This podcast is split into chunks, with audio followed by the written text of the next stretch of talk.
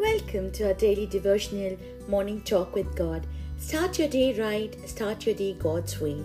Today's scripture is from John chapter 14, verse 6. Jesus said to him, I am the way, the truth, and the life.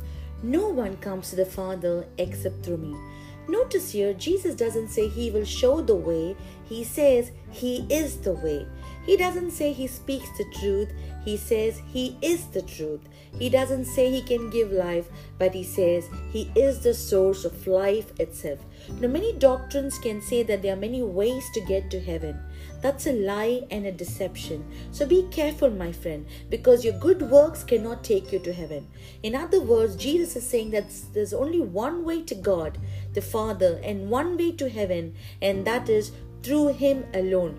Jesus is the way that leads to the Father. Scripture says in John chapter 10, verse 9, I am the door. If anyone enters by me, he will be saved and will go in and out and find pasture. Jesus said, I am the resurrection and the life. He who believes in me, he he may die, but he will live, and whoever lives and believes in me shall never die. Scripture says in 1 Timothy, For there is one God and one mediator between God and men, the man Christ Jesus. If heaven is your eternal destination, my friend, then Jesus is the only route that will lead you there. There is no other path. And if you have not accepted Jesus Christ as your Lord and Savior, now is the time because there is no salvation in any other.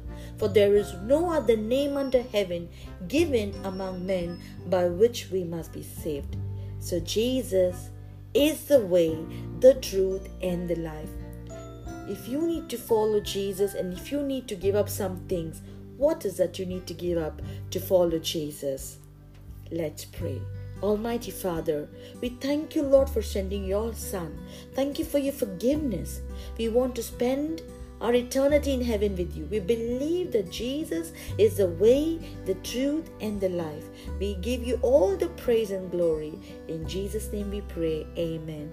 Thank you for listening to today's message. Do subscribe, share, like, and comment. God bless you. Have a blessed day.